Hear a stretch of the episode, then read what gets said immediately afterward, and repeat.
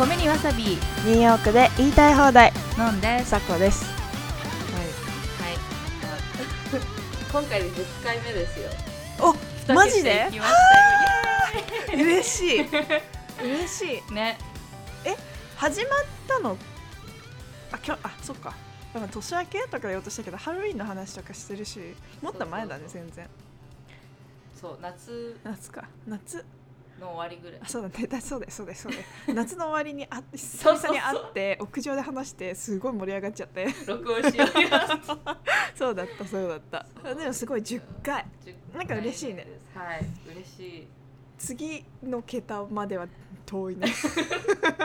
だいぶね、まあ、まず20を目指してです、うんうん。ああと1年うんという目標でね、うんうん。頑張りましょう。頑張ります、うんはいはいどう？元気ですか？どう？あれから2週間経って。聞いてこの2週間ちょっとさあの自分の生活が劇的に変わったわけ、うん。な何って言われたらもうあのアジア人ヘイトによってもうすごもうイヤホンをして外に出ないとか。なんか私髪真っ黒でだ今下の方ちょっと金入ってるけど黒いから帽子をかぶるとかフードをかぶるとか。すっもうなんかビビりすぎぐらい警戒して歩いてる。だってそのアトランタのことがあってからも、うん。まだ続いてるじゃん。え、そうなの？なんならさやっぱこ模倣犯うもうそうあとねなんかやっぱ見てて思うのがその例えばそのさウイルスがとか言ってさ本当に像を向けてる人もいればさニュース見てるとさもうちょっとあの遊び半分じゃないけどうさただのうさばらしとかさあのそうそうそうストリートであの黒人の多分10代ぐらいの男の子があのウィールチェアに乗ってるおばあさん飛び蹴りするとかさ、なんかあのちょっとこうおもちゃにされてる感じ？なんかすごいなんかね。そう引き続きっていうかどんどんビクビク。いやめちゃくちゃそのさアトランタ襲撃ああの銃でねあのあった事件のあとはなんとなくあこんなことあったんだとかでそこまで警戒してなかったんだけど、うん。そのね連日続くようになってさでさソーシャルメディアでもさやっぱみんなこうシェア情報シェアするからさそれでこうニュースをたくさん見てえこんなに突如ただ道を歩いてるだけで後ろからぶん殴られるとかそなんかあるんう、だ、ね、路上にただつきつけられてたりさ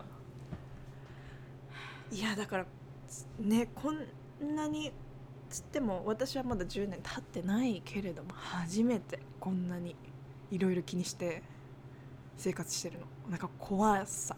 そう。普通にその、まあ、今まで前回話したようなマイクロアグレッションとかは体験してきたし、でまあ生きててしかも女性として生きてて怖いって思う瞬間とかはあったけどなんかそれでもまあ毎日生きなきゃいけないかみたいな、感じもあったし、一つ一つの出来事で、まあ、自分に本当の害うん、うんが与えられなかったらまあそん、まあ、こんなもんだろうみたいな 生きてることはこんなもんだろう。みたいな感じで生きられてたけどここに来てこんなにドキドキしながらニューヨークを歩く日が来るとは。そうなんかいろんなもんなんか今までさそのさなんかあってこうさそのせ前前回話したようなさこうすちょっとセクハラな言葉を投げかけられるとかはあったけど、まあ、無視できたし。そうそうそう。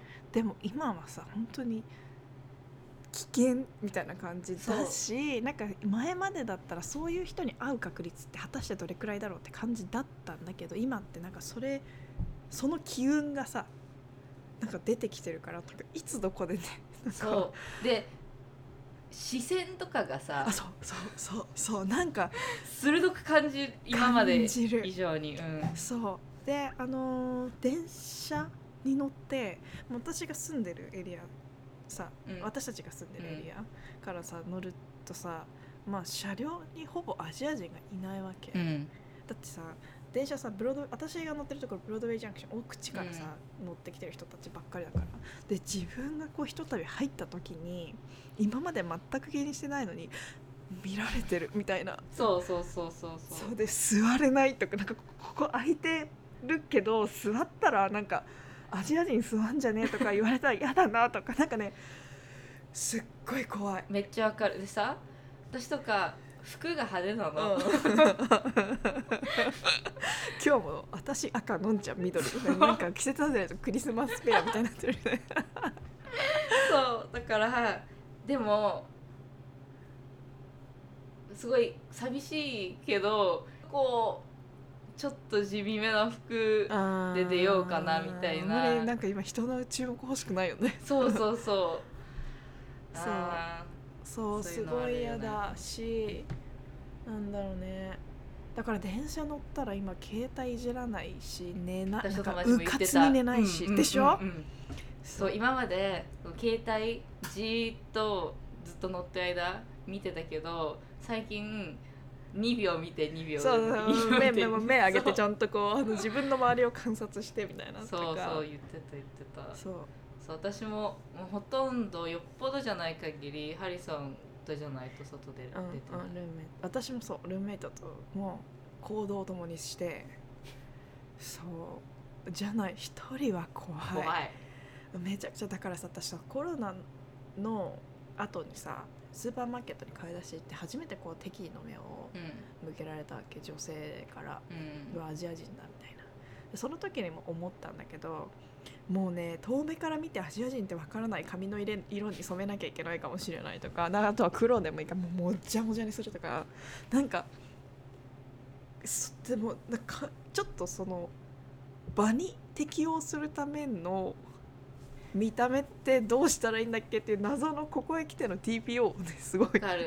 生き抜くためのねなんか危険からあの身を守るためのね感じよ。一昨日かな、うん3日前かなクラブハウスでアジア人コメディアンのうんうん。クラブ、う みたいなのん、が。ルーム？アてジあクラブ？アジア人？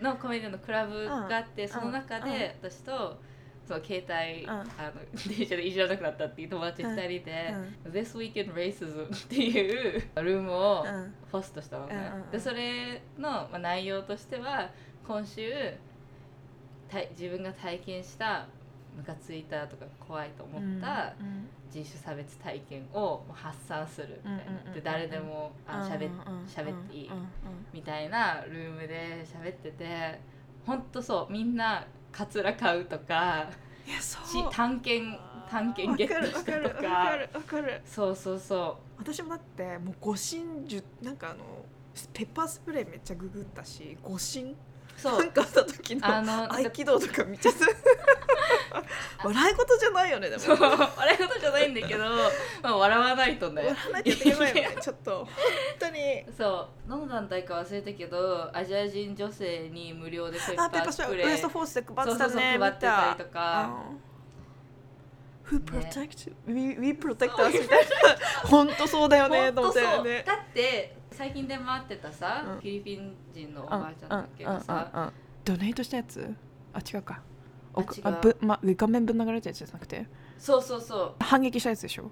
ああ違うやつそっ違うちじゃないそっちじゃない。あのミッドタウンであった。ああの何回も叩きつけられたやつか。そうそうそう。な叩きつけられたやつででそれを見てたビルのドアマンがドア閉めたの。あそれ見た。ああれおばあちゃんだったの？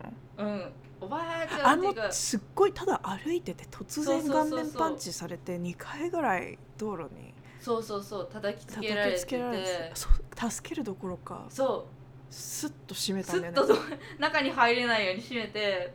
そうそのねなんか守ってもらえない問題はマジだよなって。ね。だしさなんかその私たちが、まあ、アジア人がさ今受けてるなんだろうああいうなんだろうね殴られたりとかってそのバイオレンスみたいなのってさなんかさ構造的差別とはまた違ったさなんかすごくなんだろう。目に見えてやばい空気があるよね。なんか、うん。いやなんかこんなことをそうでさその差別みたいな話の時にねまあその電車にあんまり乗りたくないからさ今結構ウーバーを使ってるわけ。でウーバーのドライバーとかも、まあ、その話題をね必ず黒人のドライバーさんともう本当に必ずと言っていいほど最近アジア人のあれすごいけどみたいな話になるわけよ。でそしたらまあでも今はそのマイノリティがこういないとしないとねみたいなことを本当にそのなんだろうね今こうやってみんなでアクションを起こすの大事だよねっていう人もいれば一人ブラック・ライブスマターが起こるまでアジア人ってずっとサイレントだったよねって俺たちのために何もしてくれなかったよねって言われたのね。ななあのねもう何も言えなかったの。OK うん。うん。そそれは本当にいろいろある。その歴史的理由、うん。あとアジア人がブラックコミュニティとソリダリティがなかったっていう理由も元はホワイトサファラシーのせいだしでブラックファンサームーブメントとかにちゃんとアジア人もあのやってた人もいるしねユリ・コチヤマとか、うん。グレイス・リース・バーグスとかあのそういうムーブメントに参加してた人もいたからそういうなんていうの？この間前回のエピソードでも言ったけど有色人種のコミュニティ同士を対立させるっていう構造自体出来上がっていてそれはそれで白人至上主義が栄えられるためにできてるものだから今の BIPOC バイパークの人たちの間ではこうそういう歴史があったっていうのはみんな理解した上でその壁をまずぶち壊すことが本当の敵と戦えるようにぶち壊さないと本当の敵と戦えないみたいなことになってて、だから Black and Asian Solidarity のグループとかもいっぱいできてるし、なんかでそしてそのエジアン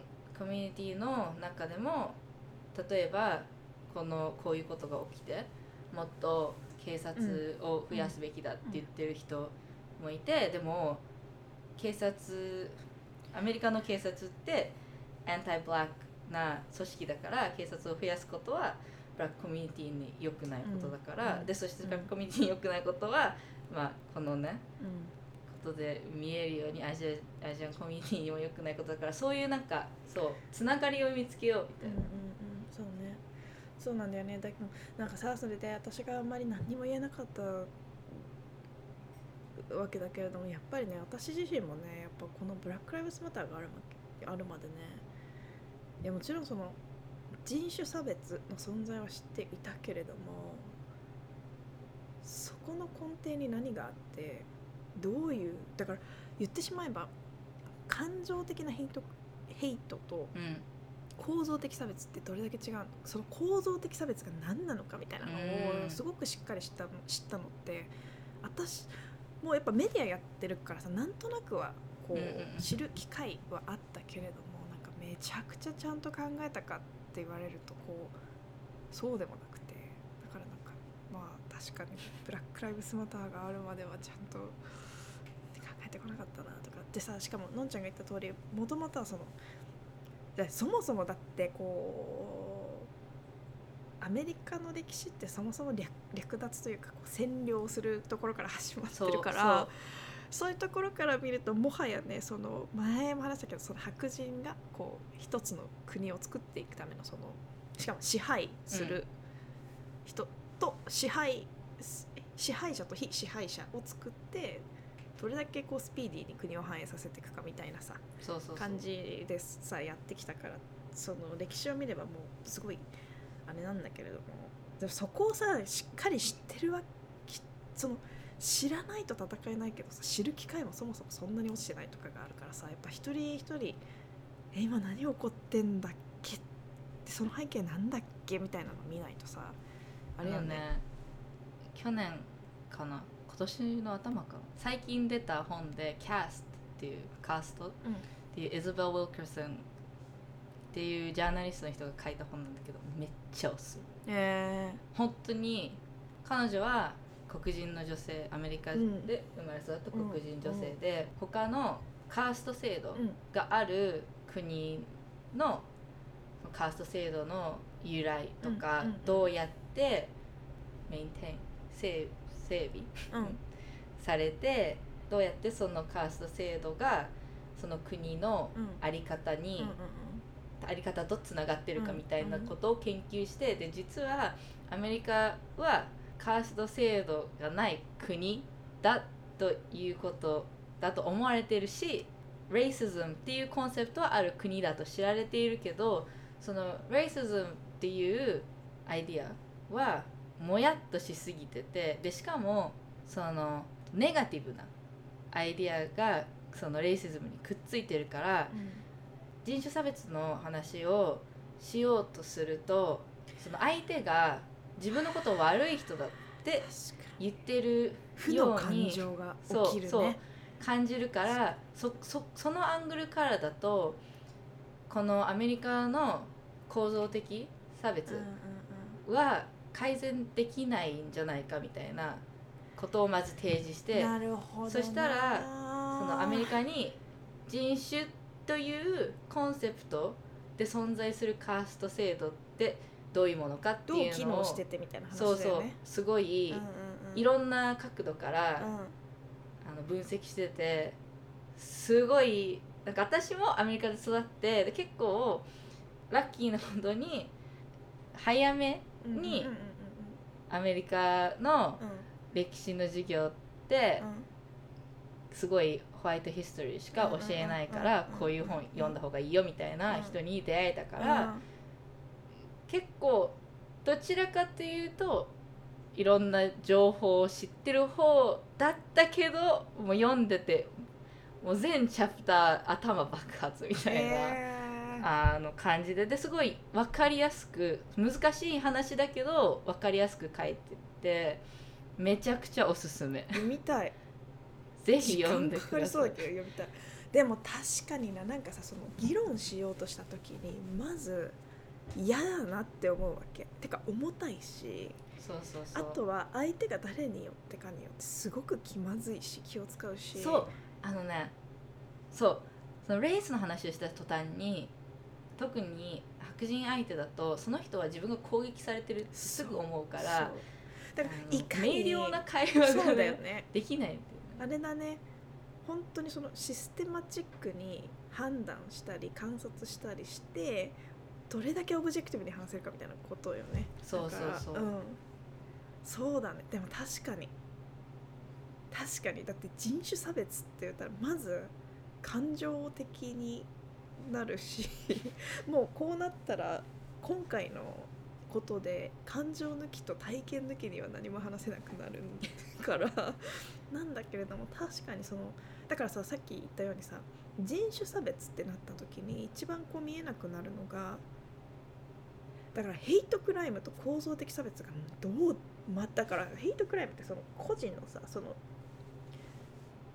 例えばだけどさいやアメリカに来たての21歳の私はねあの友達になったらその人種という前にその人のことを判断すればいいみたいなところにまずさこう人種差別か差別じゃないかみたいな入りがあるじゃん。うんなんだけどもうね構造的差別ってそういう話じゃないのよ。なんだけどそれがまるっとしすぎててヘイトは感情の話なんだけどとかその人の良識的判断に任せられるしなんだけどそういうのがだから例えば私は隣に住む近所とかみんなさブラックコミュニティだけど私たちはそう私はその人たちをどんな人か知っててひ一人の人間として理解して知っていて好きっていうことがあ、ね、全く関係ないところにあるわけよ。しかもなんならそういうことを思ってたとしてもそういうの一切あのひっくり返されるというか何も役に立たないっていうのが 構造的差別だからそのね人種差別って言葉になってるとねあのその辺がいかにこうそうなのよ。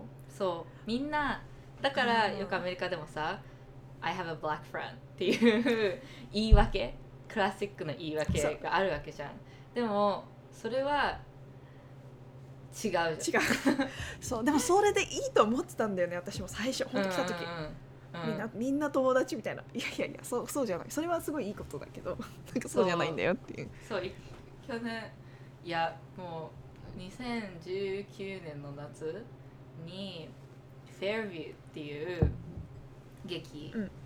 がやってて、その年のプリッツァープライズ、うんうん。プレイライティングで撮った劇なんだけどその劇のアイデアがそれも黒人女性ジャッキー・スブリーズ・ジューリーっていう黒人女性が書いた劇で最初黒人の家族の劇が始まる、でその次にすごいネタバレするんですけど、すいませんえーっとその次に。今早かった。すいません。すいません。あのえっと普通のファミリードラマみたいなのが少しあって。でそのファミリードラマが今度音がなくその人たちがもう一回同じ劇を体だけでやるのね。でうん。その上からあアテレコみたいな感じで、うん白人とか他の人種の人たちがこの劇を見ながらディスカッションをしてる音声が出るわけ、うんうんうん。それでそのどういう、まあ、ホワイトゲイズ、うん。あの白人的視点うん。で、えー黒人が書いた、うん。作った作品であったり、うん。黒人の人生であったりうん。をどういうふうに分析されるかみたいなのをこう体験できるわけじゃん。でその後にこう劇が壊れて あの一人の役者さんそのキャラクターが自分になってあの、まあ、作者になって普通に観客に話しかけ始めるわけ、で私たちはどんなに頑張ってもこのあなたたちから見られるあなたたちにはただ見るものだっていうひあの人じゃなくてうん。コンスームするうん。存在だっていうことから逃れられないって話になって、うん。でそうそういう気持ちは分かりますか、うん。でお客さんに問うてで最後に観客に座ってる全白人の人に「あなたたちが舞台に上がりなさい」って言ってこう立場を逆転させるっていうね観客に座ってる有色人種の人たちが初めて白人の人たちがこうその舞台っていう上の小さい、ね箱に、えっと閉じ込められるうん。のをうん。見るみたいな、でそのた体験を白人の人たちにさせるっていう、まあ、展開の劇なんだけど、うんうんうんうん。それをハリソンとハリソンのお母さんと見に行ったのね、うん。でハリソンのお姉ちゃんはブラックなの。え？ハリソンのお母さんのうん。最初の旦那さんが黒人で、うんうんうん。それで離婚して、うん。ハリソンのお父さんと再婚して、今ハリソンのお父さんのまだ住んでるから、でもハリソンのお姉ちゃんはブラックなのね。うん。でその劇の最後の白人の人たちはみんな舞台に上がってくださいって言った時にハリソンのお母さんがね上がらなかったのね、うんでそれをすごい私はか複雑な感情にななったわけだって、うんうん。どの白人も自分がまず白人だということを白人でありどうやって構造的差別によってアドバンテージをうん持って生きてきたからかっていうことを認識することから変化が変われるっていう、うんうん思ってるからそれがすっごい衝撃で。ハリソン上がったの？ハリソンもねその時上がってなかった。で今すっごい後悔してる。なるほどね。えっとねハリソンとはブラック・ライズ・マターの前からっていうかその劇の直後ぐらいにすっごいそのことで揉めてうん。で今今っていうかその後ぐらいにハリソンもめっちゃなんか本読んとか読んでであ自分はすごい間違ってたんだみええたいな感じちなみにさそのの登っぶ舞台に上がらなかった理由みたいなのってどんそうでその後すっごいね私は知りたかった。だよね。でハリソンのその当時の理由。でそしてその会話ができてよかったなって私的に思ったのは同じようなことを思ってる白人の人が多くてそれはすごい貧乏で育ったっていう話してて。で自分は白人ほとんど白人の町ですごい貧乏な家族だったしで自分の家族はもともとキリスト教の家族だったけどまずお父さんが一回離婚して離婚が禁止なタイプのクリスチャンだったからそこから追放されて、で次にお父さんが始めた教会で弟が発達障害あるのね、ハリソンの。でそこは発達障害の人を認めないクリスチャンの人が多い教会だったからそこからも追放されて自分は そういうなるほどな。特権がない体験をして生きてきたっていうことを思ってた。だからああいうそういう白人と一緒にしないで的なところがあったのかな。そうそうそう自分は他の白人が持ってる白人特権を感じたことがなかったっていうのが当時のハリソンの言い分だったのね。ででそれをまあ揉めたりで勉強したりでね、覆して 今はハリソンも自分は白人だからちゃもっとねちゃんとしなきゃいけないっていうね ことになったんだけどでもその時にハリソンのお母さんはそれプラスもともとそのあのハリソンのお母さんアラバマ出身なの、うん、でハリソンはオハイオで育ったけど、うん、だからもっと人種差別がひどいところで育って、で自分はブラックの人と恋に落ちブラックの子供を産みでその子供を守って育てて生きてきたから自分も他の白人その白人とは違うっていう自負があったわけ。なるほどなうん。でそれそう。だからそう本当にまあ難しいけど。だからそここそ本当にさこの国の根底の歴史から変えていってただその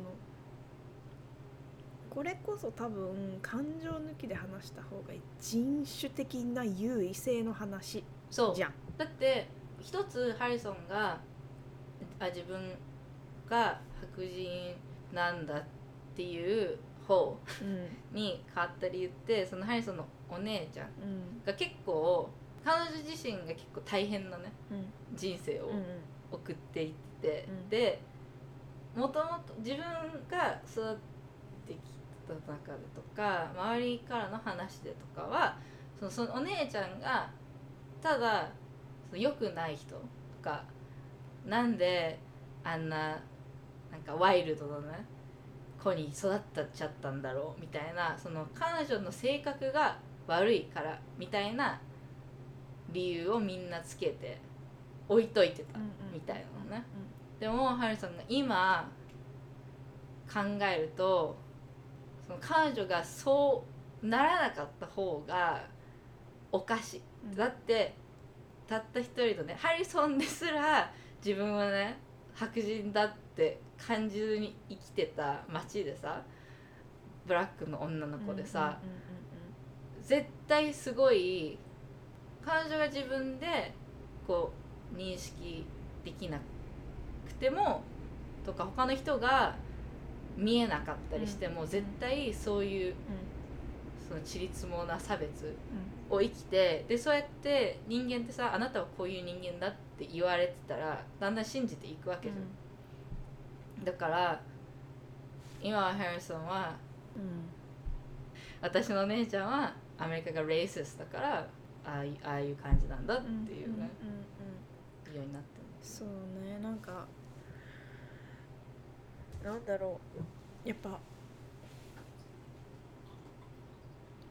そのアメリカの構造的な話においてさ多分その人がどんな経験をしてきてどんな理解を持っているっていうことを取っ払ってまずあなたは人種なんですかっていうところの認識をしないといけないっていうとこだよね。じゃないとだって白人っていうだけでいろなんか、まあ、白人というだけでっていうか、まあ、相対的に見て、うん、そもそも生きてく土台違いすぎませんかって話とあとやっぱ私の周りでもよくなんかその白人用語みたいなスタンスの方がまあアジア人でもいるのよ。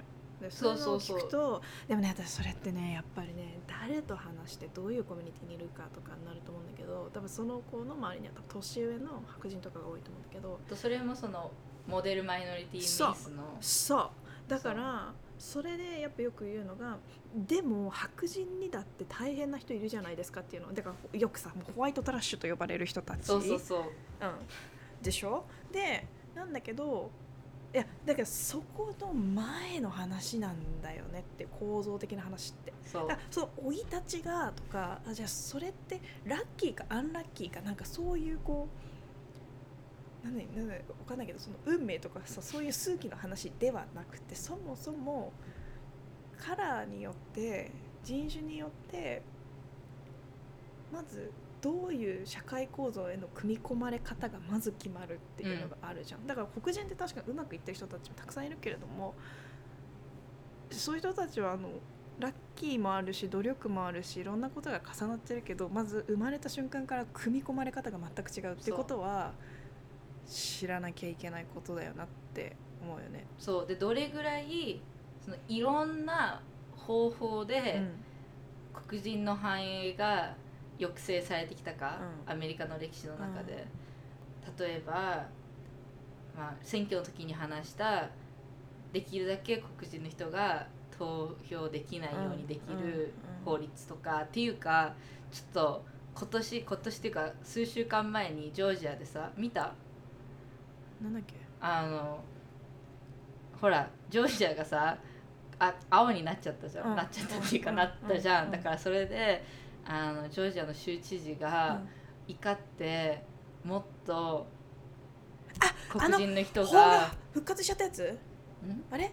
あれそれどこだっけ？なんかさすなんだっけ？人種隔離できるなんかなんかなんとか法復活したとこあるよね。そうそうもっとその黒人の人がジョージアだよね。そうあそうだそうだ投票できなくなるような法律を、うんジョージアが復活させちゃったんだけど。だ。から、まあ、そういうことがあったりで歴史上もずっとあってで2021年の今も、ね、復活させられるような国なんですよ今。でしかもねその時に一人の黒人の議員さん、うん、黒人女性の議員さんがそれを反対しに行ったのね、うん、ですっごい圧力で逮捕されたのその人が。でそれ見たこうやって連れてかれてたよ、ね、そうそうそう。めっちゃ多くの人に連れて行かれてて。でそれと1月6日のさ、うん、白人がホワイトスプレマシスたちが国会議事堂にね乗り込んだ時と比べられてて一人の黒人女性に何人の警備員ね、をつけようとして何人も警備員をつけようとしてるのにあの時は何だったんだみたいな話になって。でまあだからそういうことがあったり50年代には黒人の家族が家を土地を買えない法律とかもうすっごいいっぱいできてて。であの80年代にはね War on Drugs で大麻でね逮捕する、えっと、対象とか、大麻所持を逮捕する法律をすごい厳しくしてでそしてその対象を黒人ばっかりにして、だって労働力にしたかった、ね、そうそうそうそれで労働力にしてプレゼントシュあれもさ結局さそ最初そういうなんだろう奴隷制をなくしてあじゃあ労働的な搾取できないってなってそんであじゃあどうしようかって言ってこう抜け道してあだったら刑務所にいる人間だったら労働搾取していいじゃん。っていうすごいもうあれよね。あのだったらっつってで簡単に逮捕できるようにしてそして一回入れたら出な出らなかなか出られないみたいな。いやすごい話だよね。なんか。だからもうそういうこととかがいろいろありすぎてそうなんだよ。そう。だからさ例えばよ。その黒人として生まれてその人が例えばちょさっき言ってたけど例えばだけどマイクロアグレッションがどうのこうとかまあいろいろこうなんだろうな何も感受せずに生きてきたとは思えないけれどもそれがすごく少なかったとしても社会を見た時に黒人に対してのみみあの像がねめちゃくちゃ逮捕される人種だしとかなんか刑務所の何パーセントめちゃくちゃ黒人ばっかりいるみたいな自分のアイデンティティをそこに照らし合わせた時にあじゃあ自分はどういう人種なのかっていうことを認識していくことだけでもその自分に対してのさっき言ってたようにじゃあ自分ってどういう人間なんだろうって考えた時にさマイクロアグレッションもそうなんだけどなんかこうダメなんじゃないかじゃないけれどもネガティブな感情とかが育っちゃうじゃん。だって社会見た時にさ、なんかニュースで引っ張られていくの黒人多いしとかさ逮捕されまくるしとか、なんかこうその階級の貧しさとかそういう話じゃなくてなんかうん。で他の人もさそういうグループの人なんだって思うから、うん。例えばその黒人が多く逮捕されてる理由は本当はその労働力にするためなのに犯罪をよく起こす人たちだからっていうステレオタイプが白人コミュニティの間で広まってそしたら例えばその黒人が多いネイバーフッドは危ないエリアだっていうこととか、なんかそうそうあのだからねお店そうそう歪む歪む、うん。お店とかにいると絶対すっごい目つけられるとか、そうだからでもねその人種っていうだけでこう視線を向けられるあるいは向けられてるかもしれないって思うことってこんなや嫌だというかさ。こんななんだでもアジア人のあれって構造的差別はまた全く違う問題だからあれだけれども自分の人種によってこんなに人の目気にしなきゃいけないのみたいなとかさそうだってよく知ってるのは例えば黒人の男の子とか、もうみんな5歳とかの時から警察官に話しかけられたら、どうしなきゃいけなどいう手を挙げてとか絶対に口答えはしない。来いと言われたら行くとかね。そう。それをさ5歳でね教え込知まれならなきゃいけないんだもんね。ってそうなんだよ。本当に。それでなお不当に連れてかれちゃったりとかさ全然あったりとかさ。あとやっぱなんだろう。私の知り合いだとやっぱ黒人だとなんか夜出る時もなんかわざわざもう、ね、寝る前にで近くのデリに行ったりとかするだけなのにちょっと小綺麗な服に着替え怪しく思われたくないみたいな。そんなことをね。うとか道は反対側に渡るとか。ねそう。常々考えて生活しなきゃいけないっていう。でも今私たちはどちらかというと見え方っていうかなんかこうねなんか危険な目に遭いたくないから。でもそれをこう日々考えなきゃいけないことのストレスとかさ。あとなんかこうちりつもの話でいくと私はこれ完全に被害妄想だと思うんだけれども。あのスーパーに行ったりとかここ最近のねかこう買い物をしてる時にこう抜かされたりとか なんかこうちょっとちょっとなんかなんだろうねあの無礼な失礼な態度を取られたりした時にねえこれあの同じこあなたそれ白人にもするの？ってことを聞きたこ心の中で出てくるとこれ結構しんどいなとってこれって私が今アジア人だからだよなとかを なんかもう被害妄想なんだけど多分ね。いや、うん。その中には多分あると思う。よあるあで今日もねあの私はルームメイトと一緒に行動してたんだけどシティで。うん。なんかタバコの吸い殻をね投げられなんかこうポンって飛んできたの。そしたらそのルームメイトは あのわ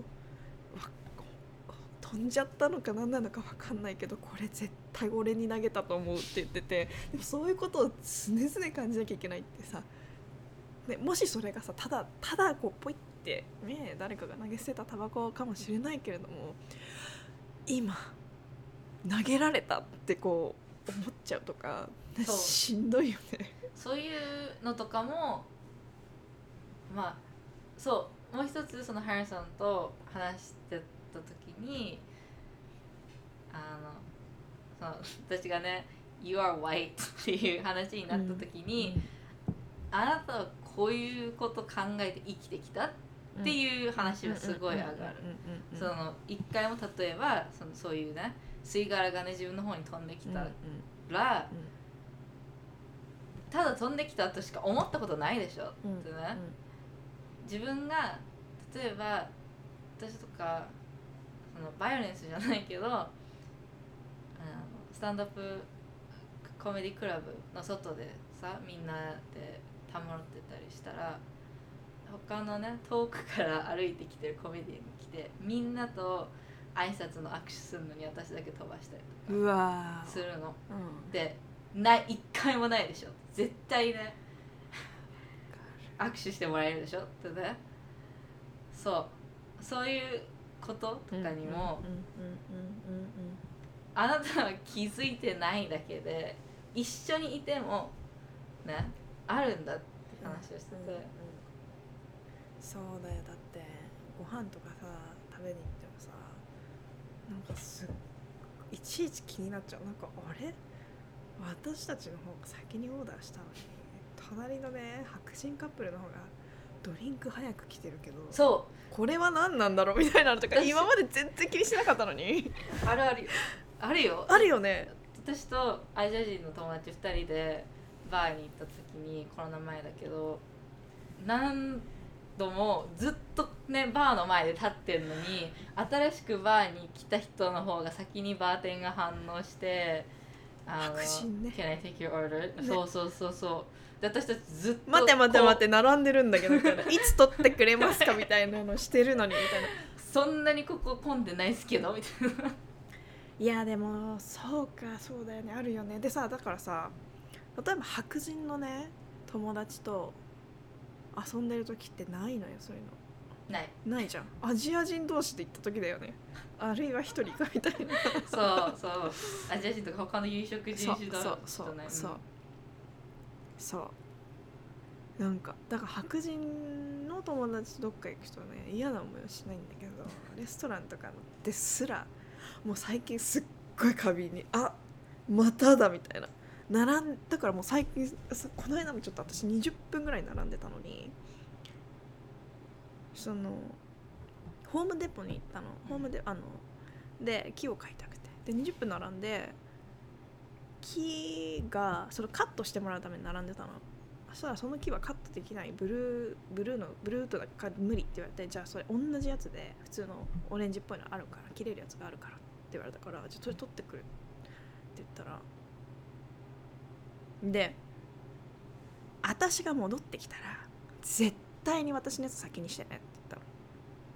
で戻ってきたらでその私の後ろに白人カップルさらに後ろに白人の男性がいてで白人カップルはあ「私たち結構木いっぱいあるからあなたが戻ってきたらあなたのやつ間に入っていいよ」って言われてそしたらその人あの探すのに手こずって あのその白カップルちょうど終わったのねでもさその白人たちが私に「間入っていいからね」って聞こえてんの聞こえてるのに私のことちらりとも見ないでそのカットしてる人に「ヘイ!」って「おい待って待って待って待って待って」と。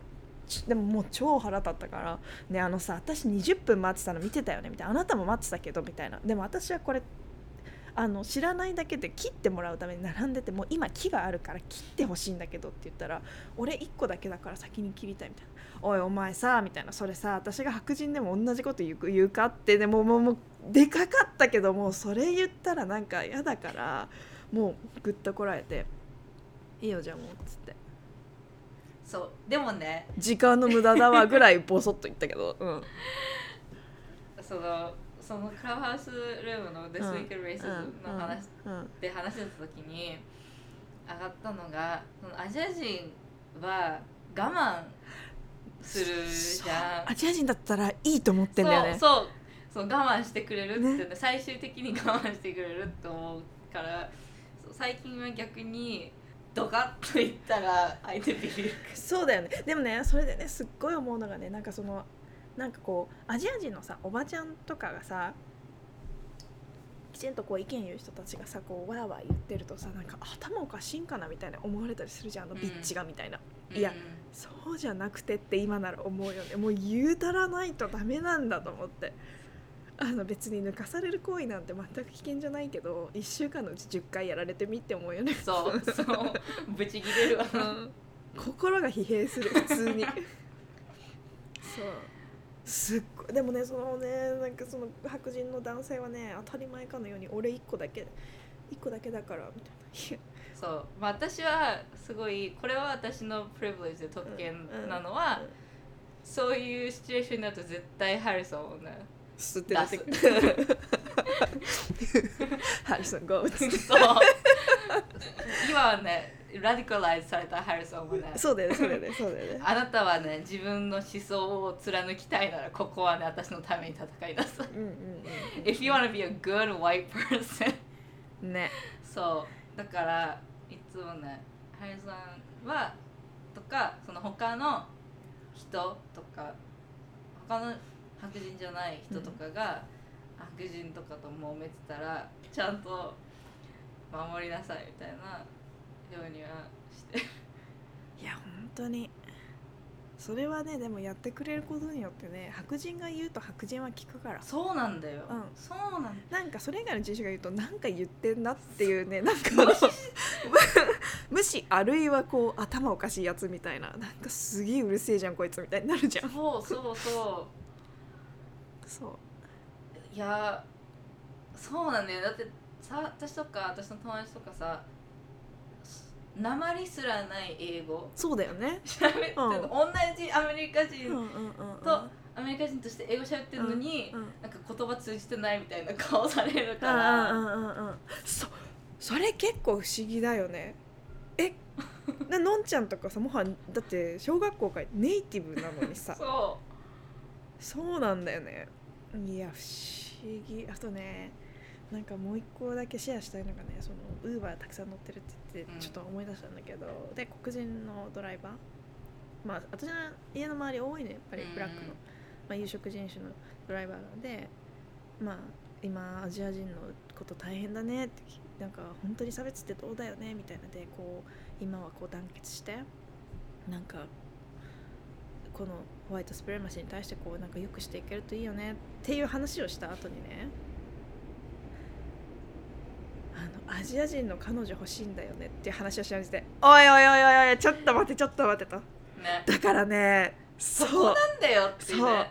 wait みたいな。That's the problem、うん。でも本人全く悪気ないのね。そう。あでえなだから私はねなんでって聞いたの。そしたらまあなんかこう、まあ、いわゆる本当にアジア人の女性に持ってる印象をそのまましゃべりそういう人と付き合いたいって言っててなんかさっきまでの差別の話とそこがまさに関連していることだっていうことをマジで認識してなくてなんか本当に差別の話ってこう根深いし広いしなんか意識してないところにたくさん点在してるよね。うん。ズコーってなったもん。さっきまでめっちゃ喋ってたのにズコズコって感じでした。ねそんなオチかよって。ねささがっくし。ねそれがっかりするよね、そうなの。いやでもまさかこのだこの日々さあどんなんかいやなんかこの急激に今こうヘイトのなんかこう何かが起こるかもしれないみたいな感じはさこうきっとシュッていくと思うけれども前と同じようには生きていけないなって思う。うん。いや警戒がもう身についてしまった。ちゃわかるペッパースプレーググってさ護身術ググってさで私のルームメイトも探検買おうかなって言ってたよ。そう。そう探検買ってる知り合いね結構いる。でも一つちょっと話しとくけど、うん。ここ数日めっちゃ気になってたのがあのデモうん。あやってるじゃんいろんなところでその「Stop Asian Hate」のデモ、その時にこれじゃない感がすごいあるわけ。うん。それぞれのデモでの、うん。えどんな感じなんのあのいいデモいいいいデモっていうかしっかりやってるのとかもあるけど例えば私はい行けなかったんだけど私の友達が行ったところで、アンドリュー・ヤンうん。があのスピーチをし始めてどんどん「Stop Asian Hate」のデモだったはずなのにアンドリュー・ヤンのラリーみたいになりだしてうん。違うだろうみたいなうん話とか。うん。で一つでは私がたまたま個人的に知ってる人だからうん。余計恥ずかしくなったんだけど、うん。男の子でうん。ラップみたいなうん。詩を読み始めて、うん。でもすっごいねこれじゃない感満載のねえどんな感じだったの？のそんな感じなんかはっきり覚えてないんだけどすごいね浅いね。まあなんかどう考えてもインスタにその動画を載せたいだけだろあうでーなるほど。それですごい気持ち的に複雑なのはさっきのねそのソリダリティの話とかでさ、人数、うん。団団結して、戦いたいわけじゃん。うん。うんだからその同じ方向を向いてる人に対するクリティシズムはねあんまり持ちたくないんだけど、どうしてもやっぱりアトランタで起きたヘイトクライムの大きな原因ってその人種差別もあるけどミソジニーもあるじゃん。で他のそれ以降起きてるヘイトクライムも多くが結構おばあちゃんとかうん。女性とかうん。だからそういうグループがターゲットされてるけどそれにこうそれを抗議するデモでシスのヘテロセクシャルの男性がすごい注目を浴びてそこであの、うん。クラウドうんうんを広げてるっていうのがなんかね違ーうよなみたいな感じでで特にそのアンドリュー・ヤンのファン層うん。って前回で話したさその自分の人自分が体験した人種差別うんの嫌な気持ちをうん。ミソジニに転換するうんみたいなアジア人男性うん。が結構多いの。ね、サポーターが、うんだからそういうところにもなんかちょっと待ってよみたいな。あなたたちがこの機会を自分たちがもっと発信力を培ううん。場として使っていいものなのかどうかもっと深く考えてほしいなってあ思う。ーなるほどね。なるほどね。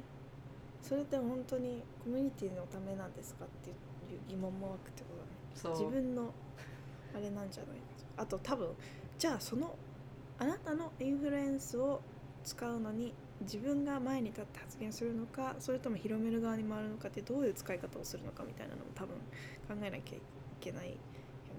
そう。うん。で特にあ もう一つそうアンドリュー・ヤンが自分のねラリーに転換していこうとしてたデモで、彼はこのアジア人に対するヘイトクライムをあの阻止するために警察官をニューヨークに増やしますって言ったのね、それでめっちゃブーイングされてたけど。そりゃそうだ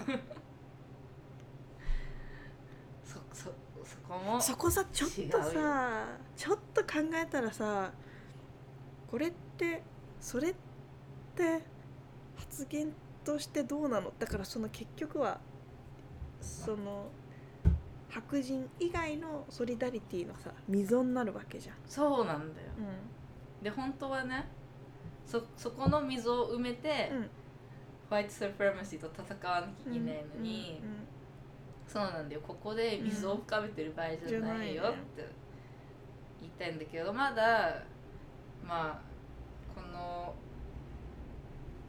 日々の不安を解消する方法はアジア人を白人に近づけるモデルマイノリティミスをもっと信じていこうっていうことを思ってる人もまだいるし、うんあとやっぱさ活動をする人も少ないしやっぱさあのさこうブラック・ライブズ・マターの時って本当にさその S ソーシャルメディア使うし使うんだけどでもそれだけじゃダメだからっていうやり方をさすごくストラテジックに考えてる人たちがいるじゃん。アクティビストたちで、でもそこのさやり方みたいなのも多分まだまだアジア人はアジア人のコミュニティはだからそのノウハウも持ってないじゃない。だからそこら辺もねまた大きい課題だよね。このこのヘイトどうしようみたいな。そう課題だと思う、ね。だって例えばそういうねデモには来てるけど、うん。本当にそういうアジア人のヘイトクライムをどう解消できるかみたいな運動とかそのアジア人女性を守ることを頑張ってる団体とかを一つも名乗れない人とかもいっぱいいるわけじゃん、だからねそういうねすごい、まあ、課題はいっぱいありますえ、よ、うん、やり方を知らないっつうのもあるからな本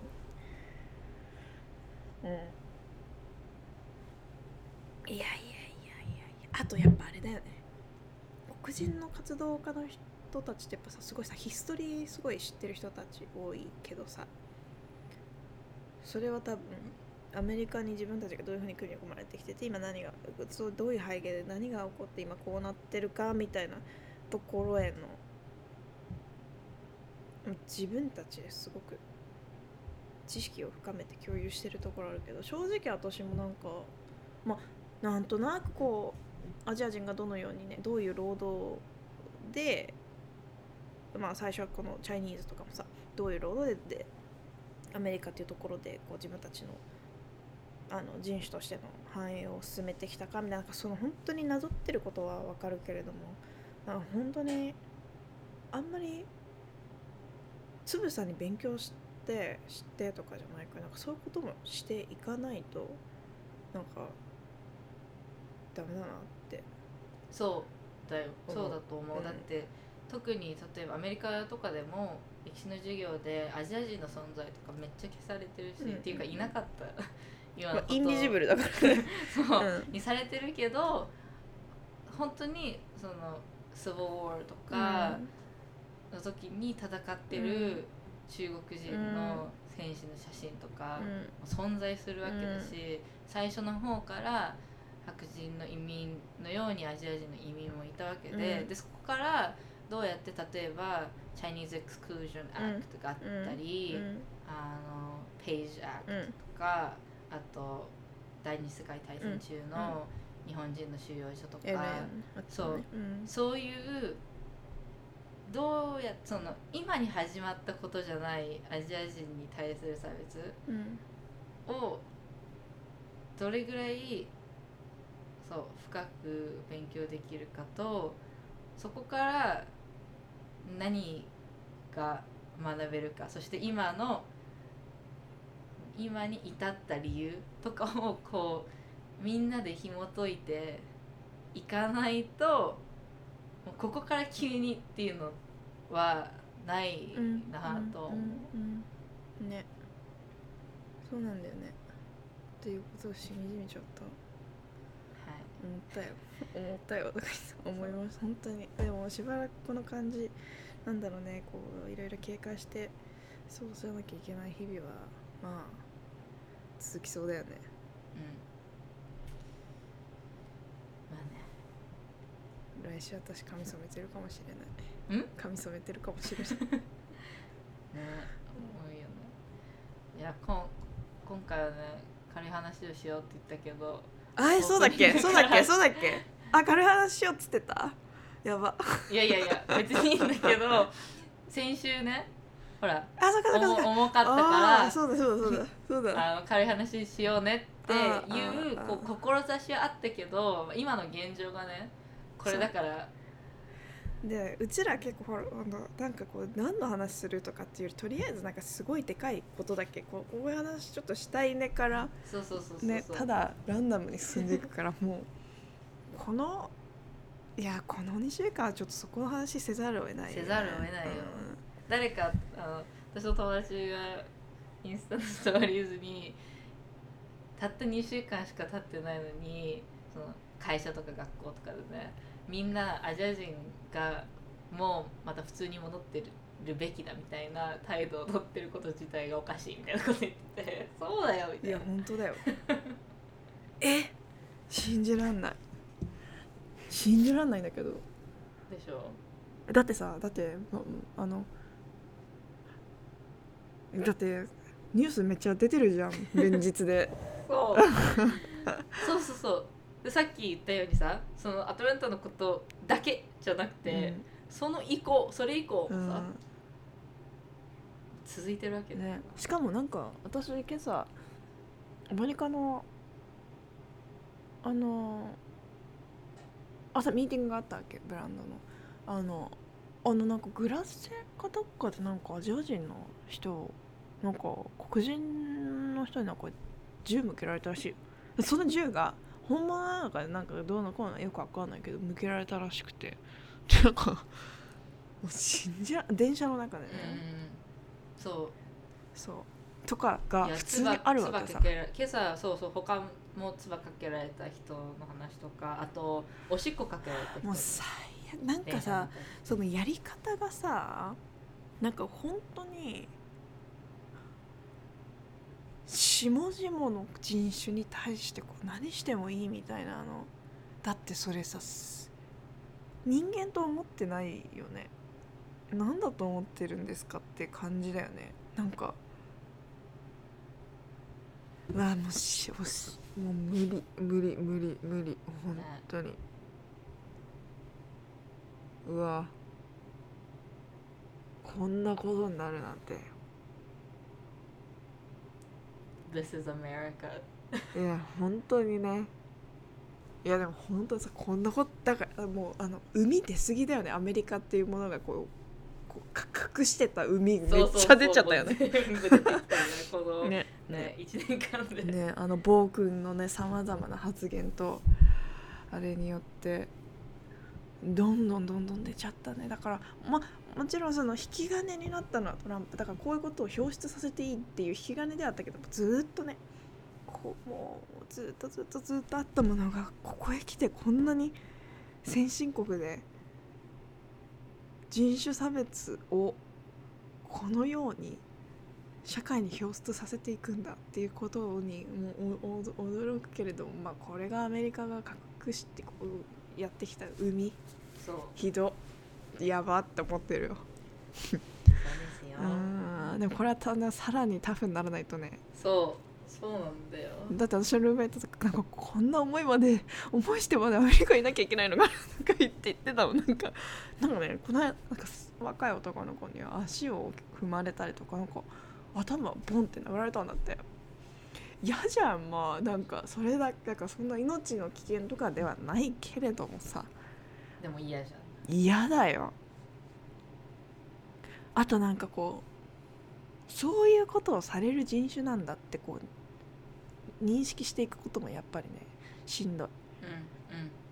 そう。で私もその自分個人としてハリソンがいないと外出できないブルネラビリこティがのなんか人になってしまったっていう自分が私なんてさわかるひ一人に「えー、危ないんじゃないの?」って言われても「えー、朝の4時ブルックリン平気だよ」みたいなアティチュードの人間だったのにいや普通に怖いもんね。そう昼間昼間には白人のでっかいね人と一緒じゃないと怖いっていう、うんうんうん。自分がいることにも嫌。わかる。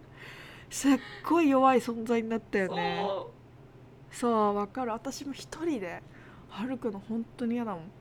今。なんか近くのデリに行くのも今までナイスにしてくれもちろんねずーっと行ってるデリだからなんか。でももしもなんかその人たちにすら嫌な目で見られたらもう行く場所ないよとか思いながらデリ行ったらやっぱりいつも通りナイスだったからよかったって思ったんだけどそう。だからいちいち入ったこの店に入った時にどういう視線を向けられるのかどういうリアクションされるんだろうとかを気にしながら店に入るのしんどっと思って。でも今までさまざまなことはやっぱりなんかあれだったんだなと思って。なんか服屋に入ったらなんか私だけ無視されてるとかさ。なんかその今起こってることプラス過去のことが全部紐づいてくるじゃん。そう。疲れるよね。疲れ。精神的な疲れ。あまあ今日はそのちょっとそういう系の話もねしたいんだけどもなんかだいぶ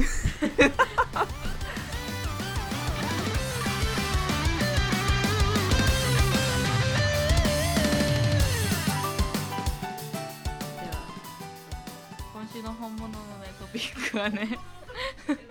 メイントピックあそう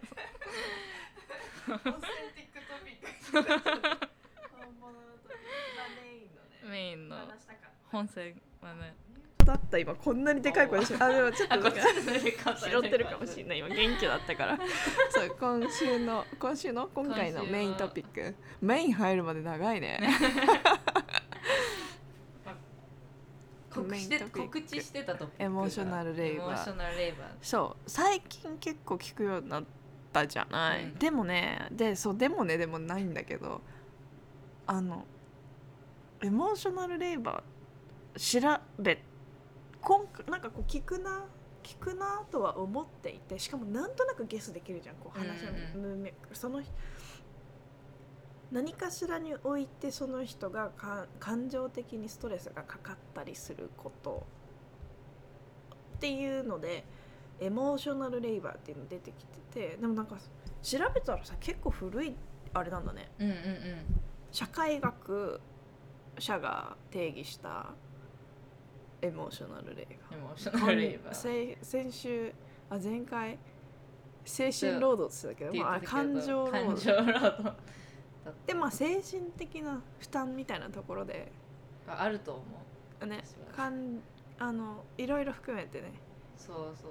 心の労働みたいなところでね。そう。ん、でもさなんかさもともとの出はさそのさ肉体労働頭脳う、うん。労働で感情労働っていうのでさ、出てそのなんかこう肉体を酷使してフィジカルにこうつ体を使って労働するだけじゃなくて実はそこに感情の労働がかかってますよみたいなのがさ出どころじゃん。だからうん。その最初に観察したのが学者が見たのは接客。だからこううん。笑顔を常に作っていかなきゃいけないとかさそういうところから来てるけど最近の使われ方ってもっとこうつぶさになってきてるよね。例えばなんだろう。のんちゃんと最初に喋った感情労働の話はあれだったあの。一緒に働いてるなんかのプロジェクトで一緒に働いてる人にのんちゃんのパートナーを毎回旦那さんって言われるみたいな。そうそうそうそう。そうそうその時だそうあのって言われてでああの私のパートナーはノンバイナリーなのでパートナーって呼んで呼んでくれたら嬉しいですって言ったらめちゃくちゃね怒られたっていう。あそうですそうですそういい話であでもあそうだそうだ。その なんでエモーショナルレイバーっていう話になったかっていうと私がそのノンバイナリーなのでパートナーで呼んでくださいって言ったことに対してその人が「ノンバイナリーって何ですか?」うんって聞いてうん。でその時に 私がタコさんにそのノンバイナリーを説明することが私にとってはエモーショナルレイバーだから自分がこう説明するんじゃなくて資料をねうん。もうすでに既存のノンバイナリーとは何かっていうことを説明する日本語の資料をねウェブサイトをその人に送ったっていう話そうだ。そこにエモーショナルレーバーがかかるってことだったね。のんちゃんがさエモーショナルレーバーみたいなのをさ認識というか気にし始めたのってなんかいつぐらい？そういう概念が私最近でも遡ったらあなるほどなっていうの分かってきたんだけどだ聞くようになったのが最近なのよ。私が最初にその話をしたのが2017年、ああさあ4年前。ううん。ん、にやった劇うんがあって、うん。それが「デバイス・ティー」って言って、あるコンセプトをもとに、うん。その劇のキャストが自分の体験とか、自分の考えとか思いを脚本に組み込んでいくっていううん普通のうん。監督がいてうん。その人のビジョンがあって脚本があって演じるうん。みたいなプロセスじゃなくて、みんなで「セックス・ミス」っていう、レイチェル・ヒルズっていうジャーナリストが書いた本があってそれはどういうセックスを、と、中心としたいろんな社会的なんかアイデアがあって、うんそれがどういうふうにひそのいろんな人とセックスとの関係性うん。を歪ませるかみたいなことをその人がリサーチしててその本を元に私含め8人のクリエイターの人みんな役者っていうタイトルプラス、まあ、書ける人うん。みたいなグループだったんだけどその人たちと一緒にその本から学んだ自分のなんかセクシャリティとか自分とセックスの、えー、と関係性みたいなことを書いて劇にするみたいなプロセスをやったんだけど、うん。その時にすごいあのそのコンセプトが出ててだから例えばさっき話してた話ともつながるんだけどあの弱い社会的に弱い立場の人たちで例えばマイノリティの女性とか、トランスジェンダーの女性とかは、まあ、その接客業うん。じゃないけど、まあ、常にこう好感を持ってもらえるような態度を持ってないと自分の命の危険に関わるっていうところがなんか全てのインタラクションにあるみたいな話とかそうがをしてなるほどね。そこから知ったんだ、うそうなんだよ。その好感を持ってもらわないと自分まあ命の危険って多分すごい最終的なんうん。極致だと思うんだけれども自分の立場あるいは存在認識が危うくなるっていうのを多分マイノリティの方が強く持ってるんだよね、じゃあ例えばさトランスジェンダーの人が多分ほんセクシャルマイノリティじゃん。マジョリティの人と同じことをしたとしても多分評価って違うわけじゃない。そう。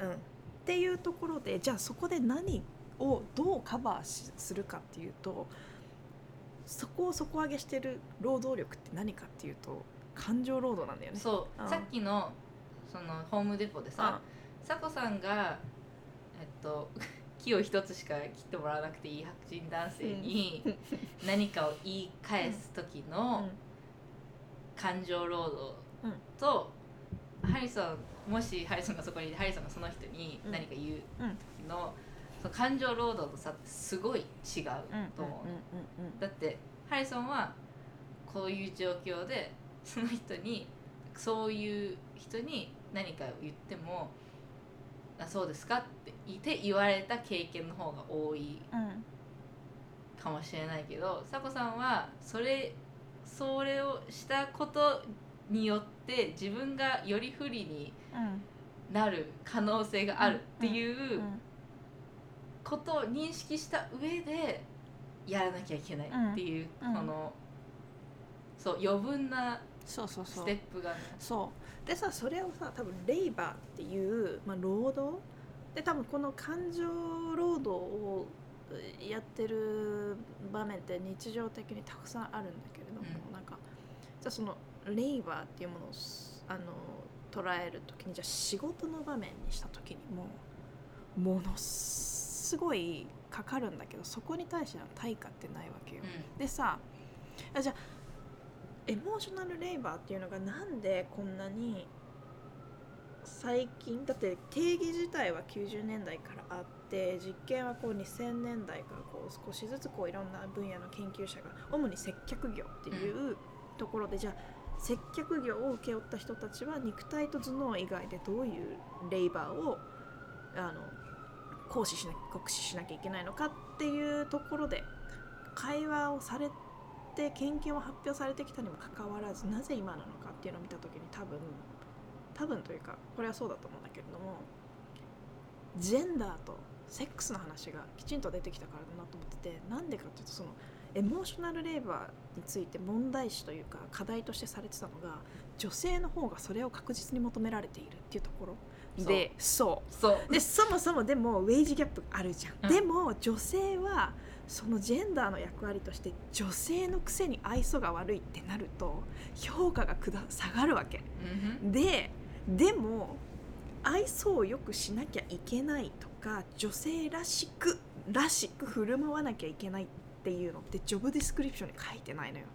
書いてないのに無言のジェンダーの役割として求められて、うん。それができないと評価が下がるっていうことをされてきてるっていうのがあって多分この今すごいこうジェンダーやセックスの話がこうガッと伸びてきてるからエモーショナルレーバーっていうところもしっかりなんかこうトピックに出てきてるんだろうなっていうのはあった。そう思うあと、うんそれに加えてその人種の話とか例えば黒人女性とかは Angry Black Woman っていうステレオタイプがあるからできるだけそうだと思われたくないって思ってるからその本当は何か言いたいけど言わないとかそこにそのイモーショナルレーバーがそうかかるそうそうそう。そうそうだから職場一つを見た時にこのエモーショナルレーバーっていうのを誰が働かせてきたかっていうとやっぱ弱者だよね。そう。弱い立場にある人たち。あともう一つあるのはこれも黒人女性なんだけどよくそのメディアとかで、マジカルブラック person っていうトロープ典型タイプみたいなのがあってそれは例えば映画とかで映画とかドラマでうん。白人の主人公がどん底に落ちた時に突然どこからともなく黒人のキャラクターが出てきて 助けの言葉を述べるみたいなのが結構もう何十年もアメリカのメディアであって。そういうのとかの影響とかあともちろんそのもともとね黒人女性は白人の家の手伝いとか何？子供の面倒を見る仕事とかさせられてた人が多いっていう歴史もあるからその白人女性が辛い時に誰に心の支えを求めるかっていうと黒人女性にそのなんか負荷がかけられることが多いわけ、でもさ今までずっと話してきたことから分かるようにほとんどの黒人女性は白人女性が今悩んでることを聞いてだから何ってね本当は思うことの方が多いわけ。でもそれにでもそれに対してだから何って言ったら仕事のね評価が下がったりこの人はね怒りっぽい黒人女性だっていうレッテルを貼られたりとか、うん。いろいろあるからそこでまたどう、ね、対応するかっていうことを考えなきゃいけないこともイモーショナルレーバーだしそこでその対応しているという時間とか、そうだよ。そこにねかけることとかも全部イモーショナルレーバーだから。そうでさちょっと調べてた本当なんかイモーショナルレーバーがなぜ人に負荷をかけるかっていうのを見た読んあのさっと見た時に肉体労働ってその本当にまさにその肉体を酷使している時の疲れなんだけどエモーショナルレーバーって負荷がかかり続ける可能性がある。だから例えばその今まさに言ったように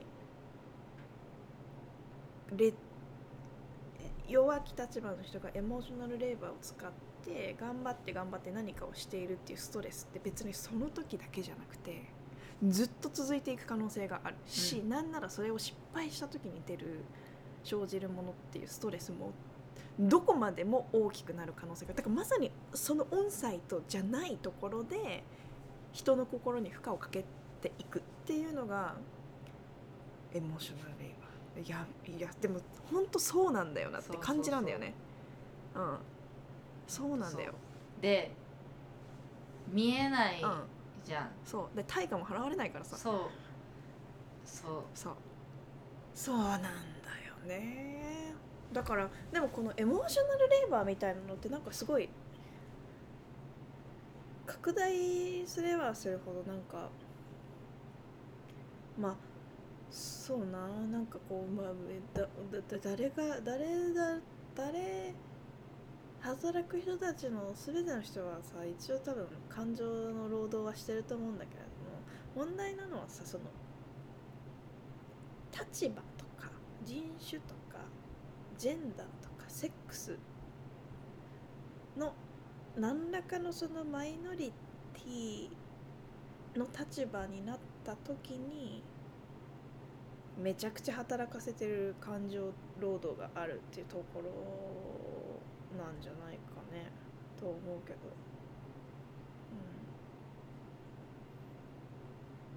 うん。うん。そうそうだから今の資本主義構造ってさなんかテテックの人とかそういうまあずっとだけど理系なうん。の仕事の方がすごい、うん高収入。うんうんうんうん。でエンジニアとかってこと？そうそうそう、でヒューマニティーズとかさ、うん。NPO とか、うんうん。人と関わる仕事ってすっごいペイ低いじゃん、うんうんうんうんうんでも本当はイモーショナルレイバーの量を考えるとあそうだねそうだねそうだね。もっとそういう人たちのペイを上げるべきだと私はすごく思うそうね。だからエモーショナルレイバーみたいなの見たらさそのさだからさ本当にさ接客業とかってさひ賃金さ相対で見たらすごい低いわけじゃない。でもさ感情労働のさ多さで言ったらさとんでもないもんね。そう。そね。だからさそこら辺はさなんかさ見てもいいよねなんか。このチームにおける労働力の中でどこに一番感情労働の負荷がかかってるかみたいなのってさなんかさあの手当出てもなんか ランチ券とかでいいからさあのさ 手当出てもいいよね。うそうそう。そりゃそうだな。そういうのはそうだよね。なんかさなだってそうめっちゃうん。高収入な大きい、えっと、テックのカンパニ働いてる友達とかがすごい暇なんだよねって、うん。なんかあんまり一日中人と喋んないしみたいなこと言ってるとなんか顎が床につきそうになるそんなにお金もらってて暇なのってね、うんうんうんうんうん他のさハリソンとか一時私がビザのこといろいろで仕事できなかった時とか、週50時間接客業してて、うん仕事じゃない時間マジ幽霊で、うん。その1年半ぐらいの記憶全くないっていうぐらいうん。エモーショナルレイバーだけど壁に穴が開いてるアパートにしか住めなくて。あき えキッチンがあれのとこ。なわけじゃん。いやさ今さちょっと思ったんだけどさ。そうね。それとさちょっとさ女性みたいなとこ考えた時にさ働いてる女性ねそれがさまあうん人種を問わずさ女性の方がまあその立場的なところとかジェンダーのそのらしさみたいなところでさエモーショナルレーバーさめっちゃ求められるじゃん。でかつさ家庭でも求められるじゃん、うんうん女性のエモーショナルレバーうんやばくない？マジやばいよ。マジやばい。あと、うんセクハラもエモーショいナルやそうだよ。しそうなんだよ、ん。そう。だってさ前も話したけどあしらうのにどれだけ精神使うと思ってるんですかっていうね。そうそう。そうなのよ。そうなの。だから女性のねエモーショナルレバーってこの観点で見たら本当に大変なことですよってね思った。ねだってさ家帰ってもさ家族まあそれ今はいろいろねそそのうあのカップル間でねオリジナリオリジナルのやり方を見つけてるところとかもあるけどじゃあ母親世代とか見てさ、うん。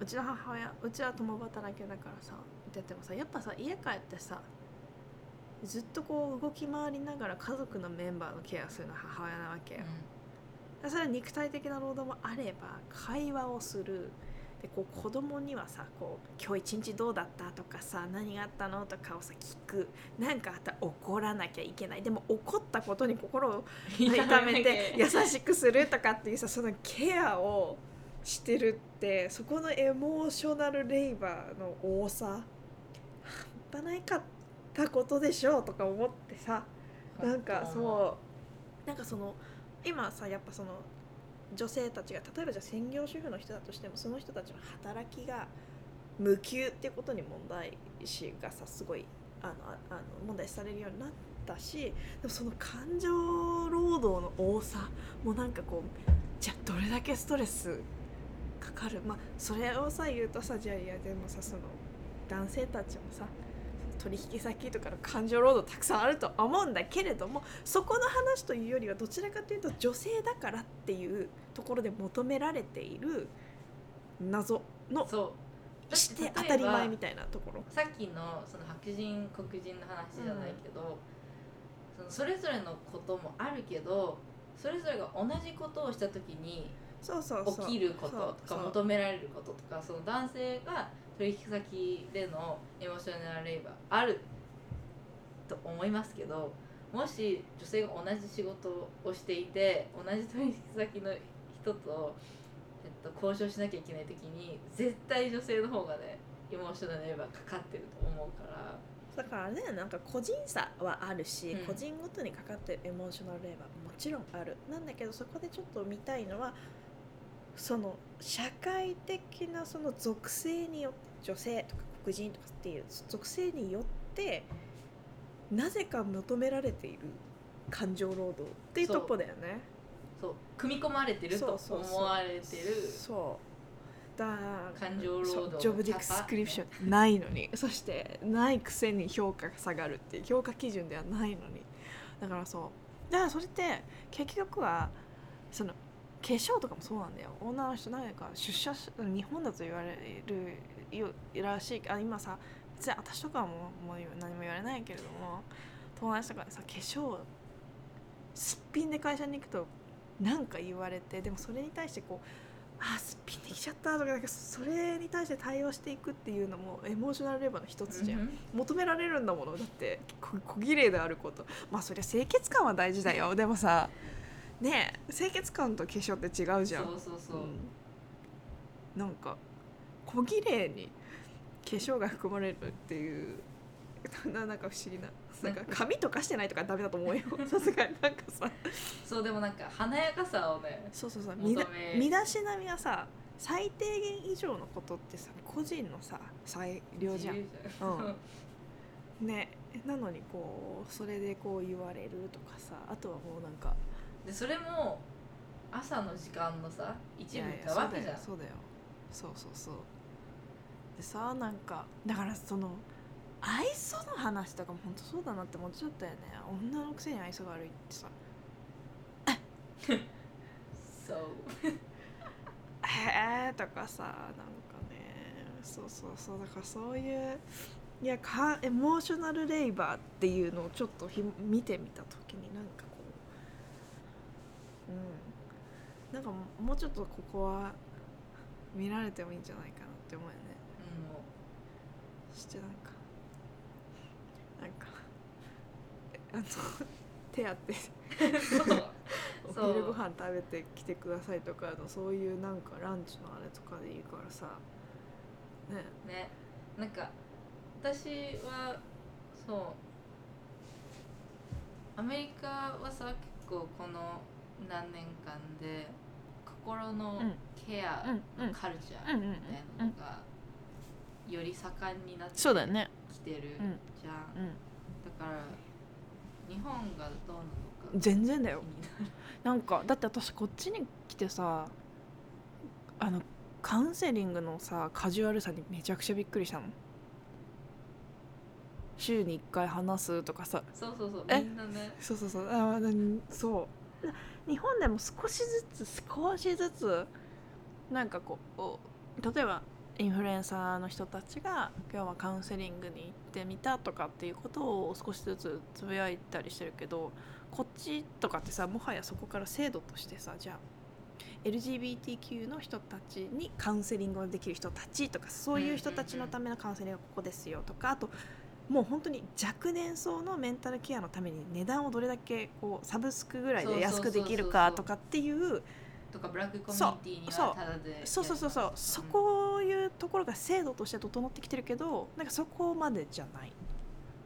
うん。受ける人は出てきてるけどって感じ、ううん。こっちほどのそのなんかあれカジュアルさはない。今ネットねおビデオチャットでもできるとかさいろいろあるけれども。みんなジムに行くそうそうそうそうそう。心のねそうジムそうそうそう。そう。そうなの。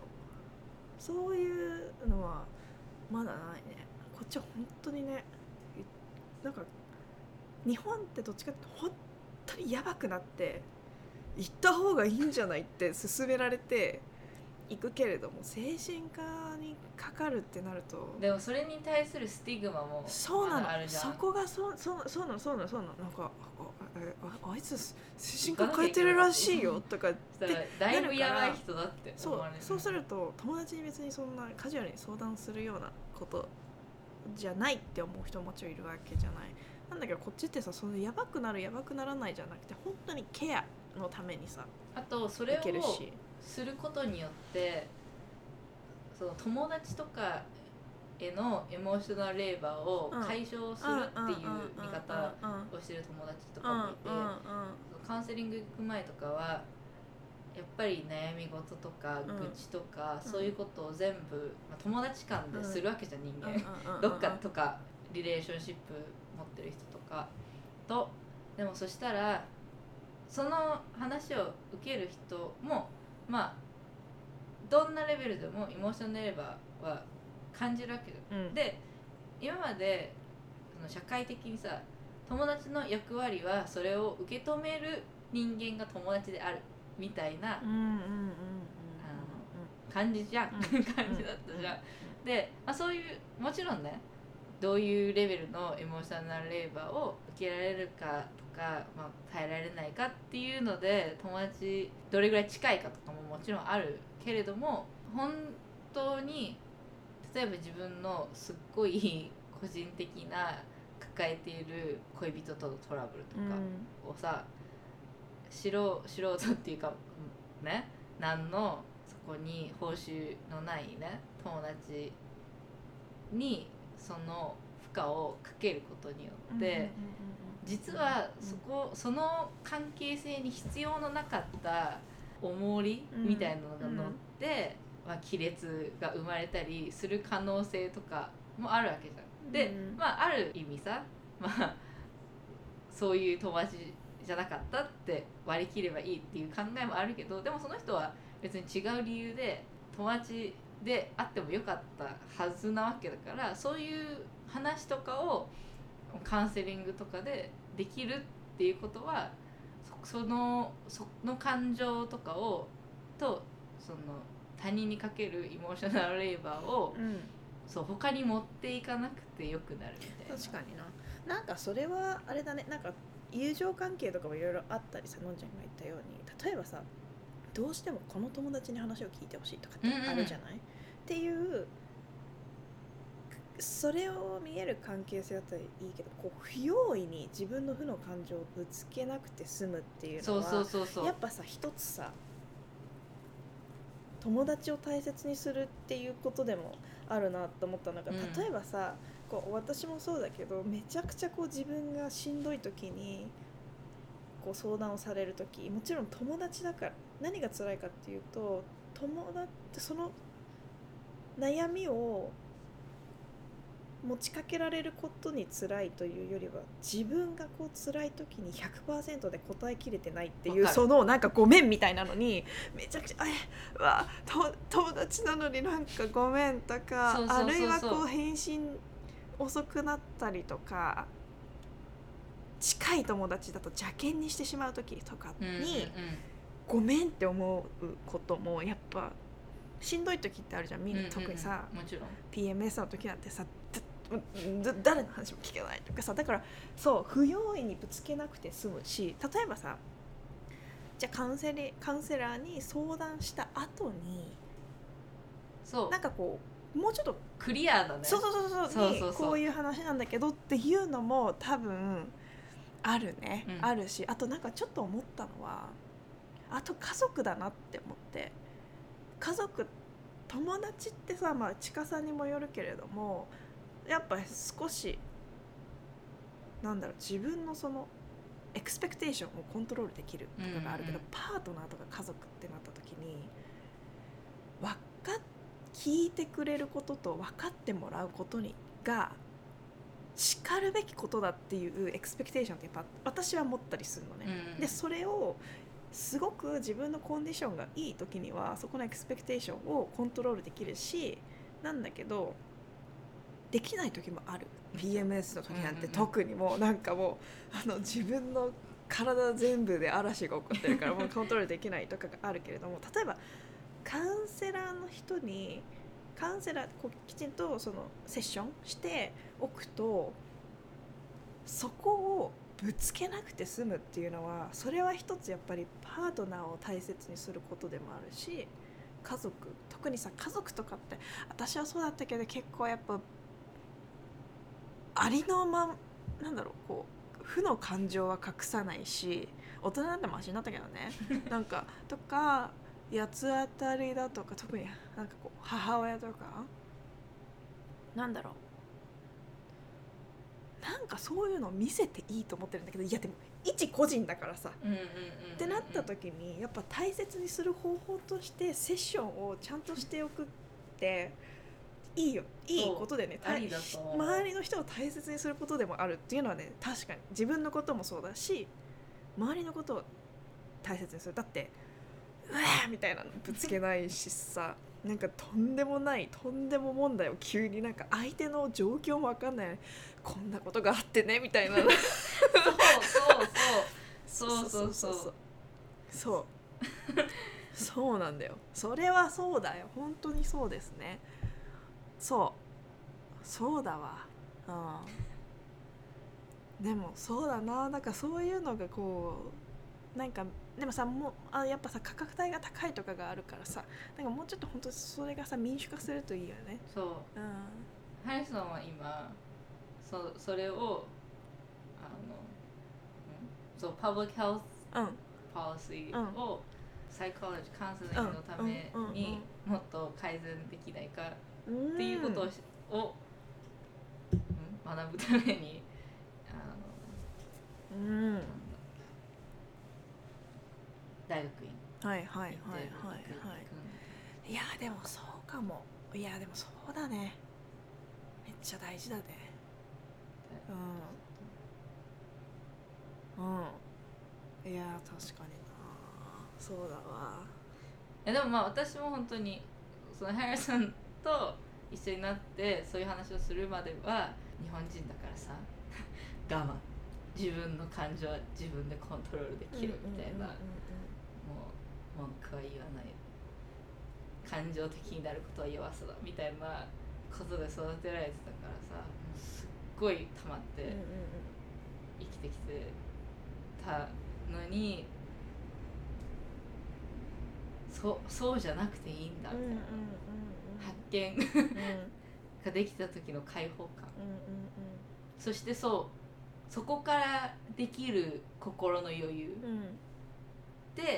いうのは自分を押し殺してるからの余裕と質が違う、うんうんうん 押し殺してる時余裕ないから。余裕じゃない？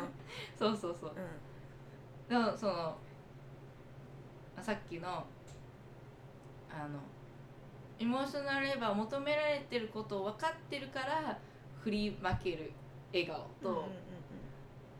本当に自分の心が軽いから振り負けうんる笑顔。のね。違い。うんうんうん側とかそういうのだからそう後者の場合はエモーショナルレーバーは別にそこまで発動してないからね なんか嫌なのに笑わなきゃいけないとかさ。ねえ。そうそう。いや。うん。いやここもうちょっとなんか入れるもっと掘りたいなエモーショナルレーバーについては、第2弾。うん。や。るなんか今結構きかかかかじったぐらいのうん。あれなので、なんかもうちょっとなんかいろいろえ結構いろんなペーパーでしたか？らなんか見てみようかなと思って。レポートとか、うん。えもっと勉強して。ます仕事場の感情は労働なんだなってことが分かっただけでなんかそうだよ。ねだからなんかうん。えでそれであのバウンダリーを作るうんこととかも、まあ、分かるわけじゃん。どうやったらあ自分がこの状況に費やしたいイモーショナルレーバーはここまでだっていうリミットとかもこう自分で見つけられるとかもいいことだう。んねあとなんかさこう emotional labor みたいな考え方が職場に広まったらさなんか今日はもう no emotional labor とかっていうのを立てて あ今日この人はなんか emotional labor が ありますななないしだし使い切ったんだなみたいなのがさね打刻のようにあるといいかもしれない、うん。今日のエモーショナルレーバーはここまでみたいな。そうそうねそう、ん。とかうん。会話内とかでさはっきり「おうあこれには費やせない」とか言われた方がみんなでその状況をさ理解できる。そう一人の人がなんか気まずい感じで,、うんで例えばその本当に悪気がなくて気づかない時とか気づいてない人の時とかもあるし、そしたらさっきのあの100%悩みに答えられない時の「ごめん」のエモーショナルレーバーもあるし、そのあこの人がエモーショナルレーバー感じてたのに気づけなかったんだどうしようみたいなとかもそのもっとそういう会話がオープンにできるカルチャうんうんうん。ーになれば、うんまあ軽減されるわけじゃん。うんうんうん。そうなんだよね。だからえ次のことじゃなければじゃあ今日エモーショナルレーバー終わったから明日話せるみたいそうそうそう。なその話明日でいいとかさ。うん、そこにも優しさはあると思う、だからエモ人にこう感情の仕事場において感情の負荷をかけているんだ。てかそれは一つの労働なんだってことを認識するだけでさこっちも不用意さ減るじゃん。そう、うん。そうで逆に例えばその誰かから返事が遅れた時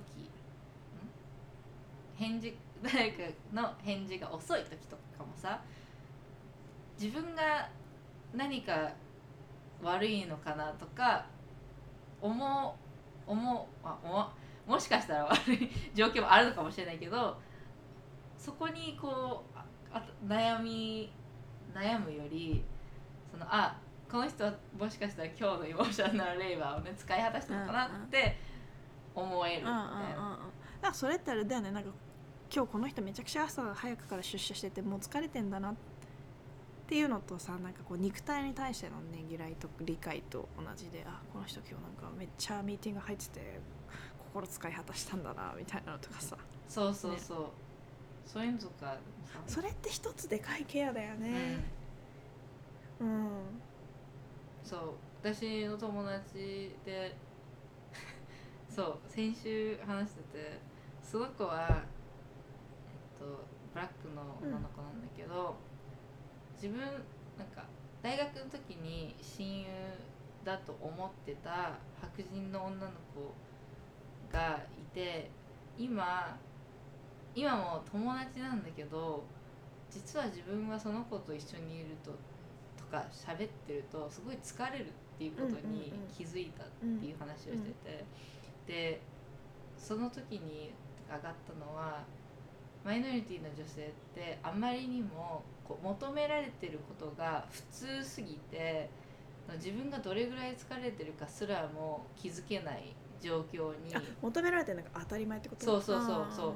そのイモーショナルレーバーを求められてることが当たり前すぎてうん。自分がどれぐらいこの人と一緒にいることが疲れるかとか気づいてなくて、あうん。これが普通のうん。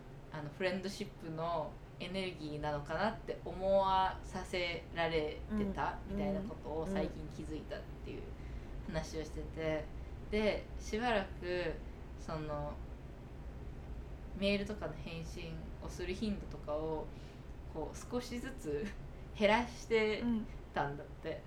そしたらある日突然その相手から「どうしたの？大丈夫?」みたいなメールが来たんだけどそれに返信そその質問をすることがイモーショナルレーバーすぎてどうしたらいいか分かんなかった？みたいな。うん察してよみたいな。うんうんうん。でも絶対させないんだろうね。そそこはねでもそれをさ気づいてさ自分で軽減させていくっていうこともさすごい必要だよね。うそう。でもその子もうん。あの今セラピストになるためにグラッツコ行ってるから、うんうんうんうんうんうんなるほアメリカもそこまで考えてる人はそこまで勉強してる人の方が多いのかもしれない。そうだね。てかやっぱそうだよな。なんかマイノリティがかけられてるレーバーはエモーショナルレーバーって見てみるとすごいことになりそうだよね、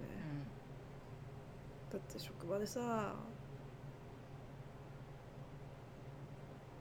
いやーすげえ疲れるだろうな。なんかチームにさマイノリティ一人でさとかさ。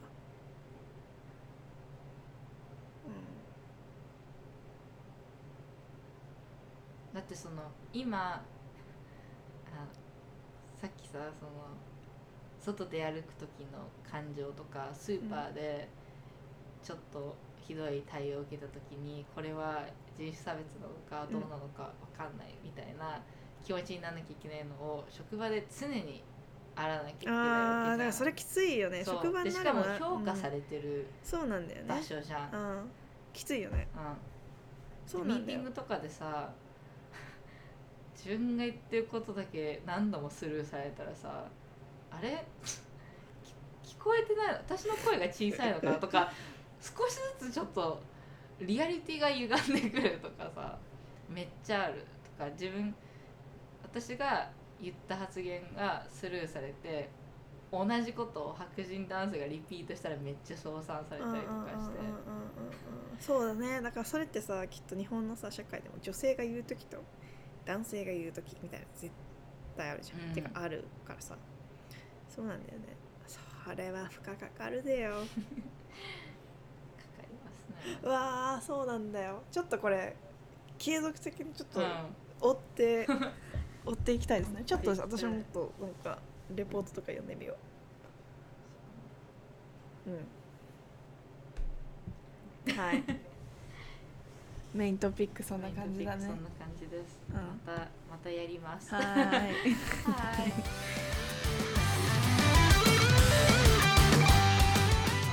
はいそうまあね告知では見た読んでするって言ってたんですけどオープニングトークが長すぎちゃったねタイムキーパーいないと無理だねあの次回にまた送らせます。ということで、次回は環境問題。気候変動。あすごいハマったね。せーのとかしてないのに10ね回目だからね。あぴったりやってきたね。気候変動ね。の話をちょっとね。そうだね。なんかこうね周りで周辺気候変動を取り巻くいろんな話をしたいね。なんか人活動における人種の話も。また人種って重たい。そう。どこにでもまあこまあそれねりゃそうなんだよね。どこにでも人種差別が絡んでくるっていう話なんだけど。そうとかね、はい。あとやっぱ小学今のやっぱ驚くべきはこう気候変動とその小学生からの年齢の子たちがどんなこと考えてるのかとかそれによってねうん。起きてる、まあ、イシューだったりとかっていうところまでなんかいろいろ話したいね。のんちゃん今なんかげ小学生に。そう。